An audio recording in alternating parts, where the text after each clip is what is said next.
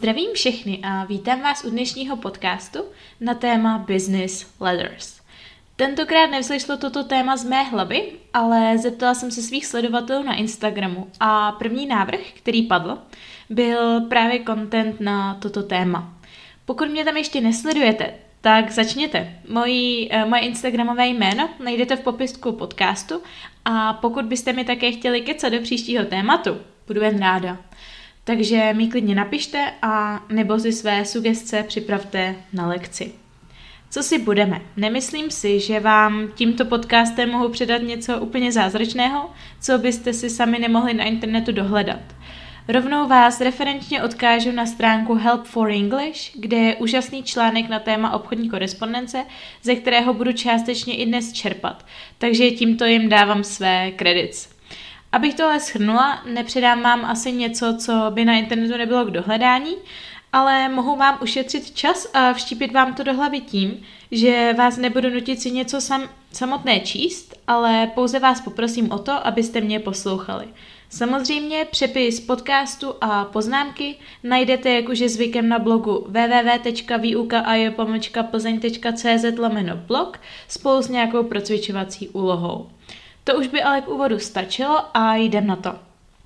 Jazyk použitý v obchodních dopisech můžeme rozdělit na neformální, neutrální a formální. Neutrální jazyk, nebo teda neformální jazyk, obsahuje stažené formy sloves, který můžete napsat místo you are, your, stejně tak zkratky jako například ASAP, ASAP, neboli as soon as possible, což je česky uh, co nejdřív to půjde a nebo dokonce můžete použít i smajlíky. V neutrálních dopisech, které byste napsali třeba svému známému kolegovi, se kterým se dobře znáte, pravděpodobně i osobně, je asi nejčastější jazyk, který použijete.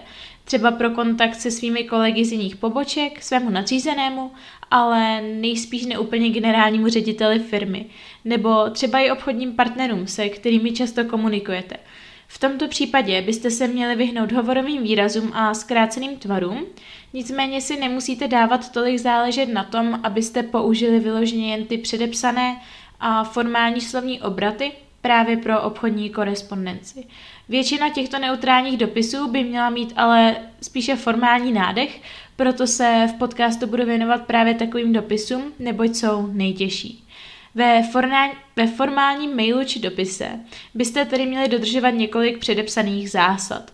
Určitě se vyvarujte staženým tvarům, místo I'll použijte I will, eh, místo I'll použijete I will, místo I'm I am a tak podobně.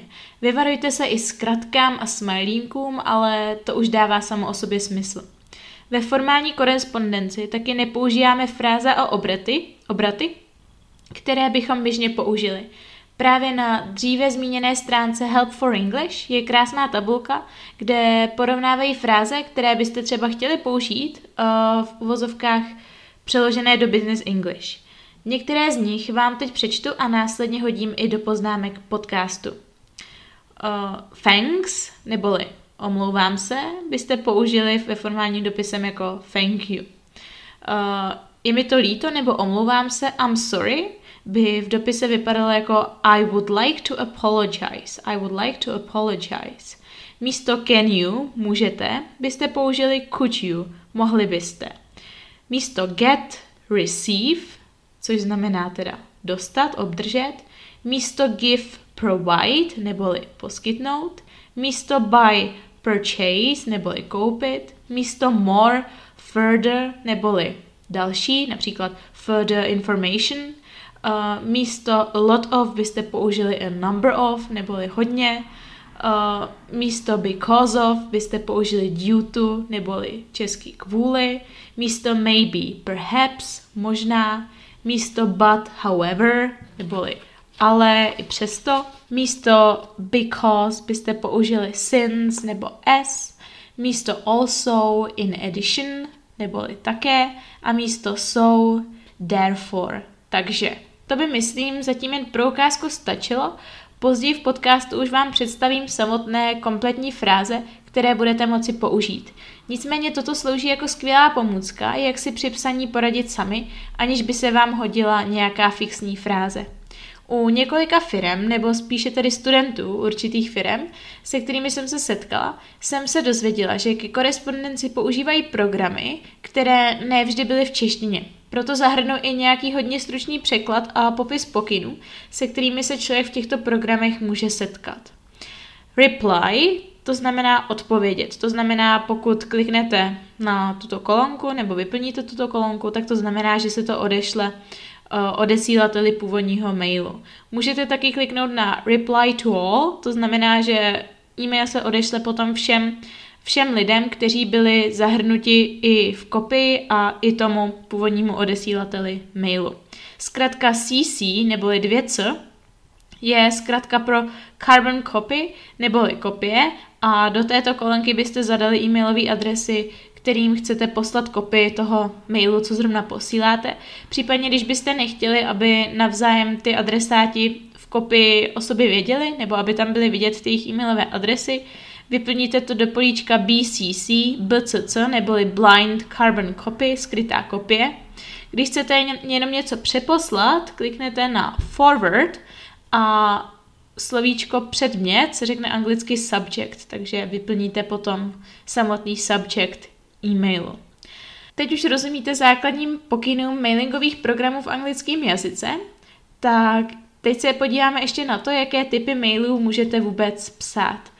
Inquiry by byla poptávka, offer nabídka, order objednávka, confirmation of order by bylo potvrzení objednávky, complaint by byla stížnost, reminder by byla upomínka a application by byla nějaká přihláška nebo žádost. Například motivační dopis by byl letter of application.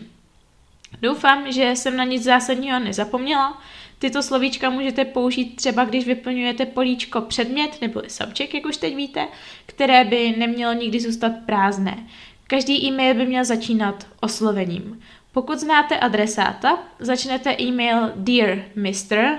nebo Dear Mr., pokud se jedná o pána, anebo Dear Miss, neboli Dear Ms, pokud se jedná o ženu. Když si se rozlišovalo mezi zkratkou uh, MRS nebo Miss, a to buď podle toho, jestli byla žena vdaná nebo svobodná, ale nejjednodušší a možná i momentálně nejuznávanější zkratka je univerzální MS, neboli MIS.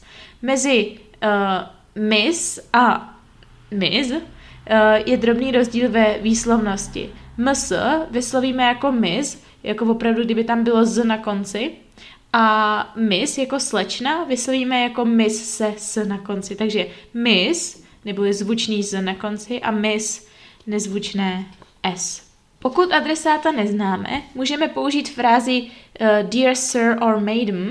Měli byste ale zvážit, jestli je v dnešní době, kdy je dohlednatelné úplně vše, vůbec vhodné tuto frázi použít. Nejideálnější bude si jméno zjistit.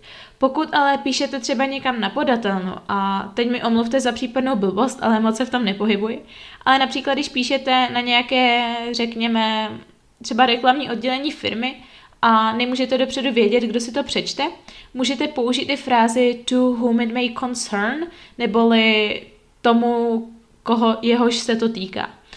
E, naskýtá se otázka, jestli za oslovení psát čárku. Nejběžnější je ji nepsat. Pokud ji ale přece napíšete, nemůžete ji ale pak zapomenout dodat za rozlučkovou frázi, například best regards čárka.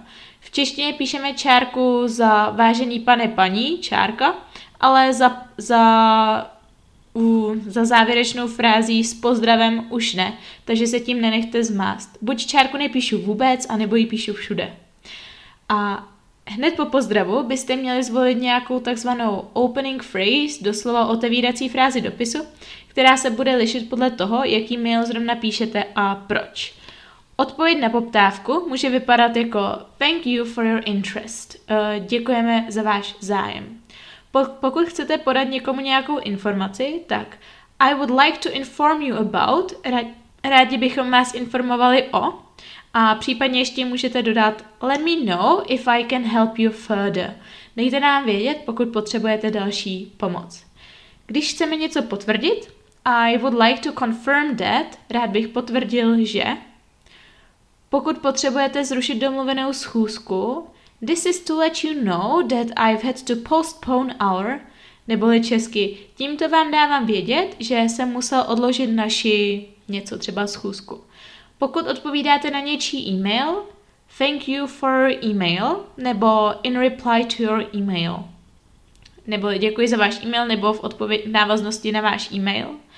Pokud chcete poskytnout dobré zprávy, tak jsou skvělé dvě slovíčka buď pleased nebo delighted. We are pleased nebo delighted to inform you that.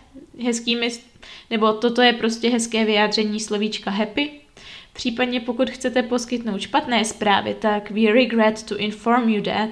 S lítostí vám oznamujeme, že pokud si chcete stěžovat, I'm writing to complain about, píšu, abych si stěžoval na. A určitě existuje spousta dalších důvodů, proč byste psali e-mail, ale myslím si, že toto jsou ty nejzákladnější. Případně si můžete ještě spoustu z nich dohledat na internetu, je jich spousta dostupných. Pokud do mailu přidáváte i přílohu, neměli byste to zapomenout zmínit.